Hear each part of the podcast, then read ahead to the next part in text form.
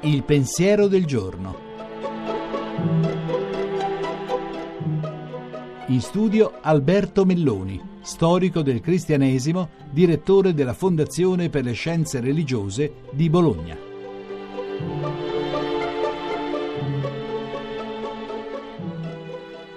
Discorso memorabile, Papa Francesco ha domandato recentemente all'Europa quello che nessuno ha mai osato chiederle. Le ha chiesto cosa ti è successo, non ha rivendicato le radici cristiane di questo continente, non ha preteso uno spazio per l'esperienza cristiana, non ha imposto in nessun modo quella che è una visione che nasca dal Vangelo agli altri, ha semplicemente detto che questo continente, che ha coltivato le libertà e difeso i diritti di tutti, rischia di perderli e che il compito della Chiesa è quello di annaffiare con il Vangelo quelle radici dell'eguaglianza e della giustizia che hanno reso importante e grande questo continente, nonostante le colpe di cui si può essere macchiato. È una prospettiva molto importante perché dice il modo in cui i cristiani possono collocarsi in una società plurale, non semplicemente una minoranza o servile o iottosa, ma un seme, un fermento, un sale che può rendere saporito il pane di tutti.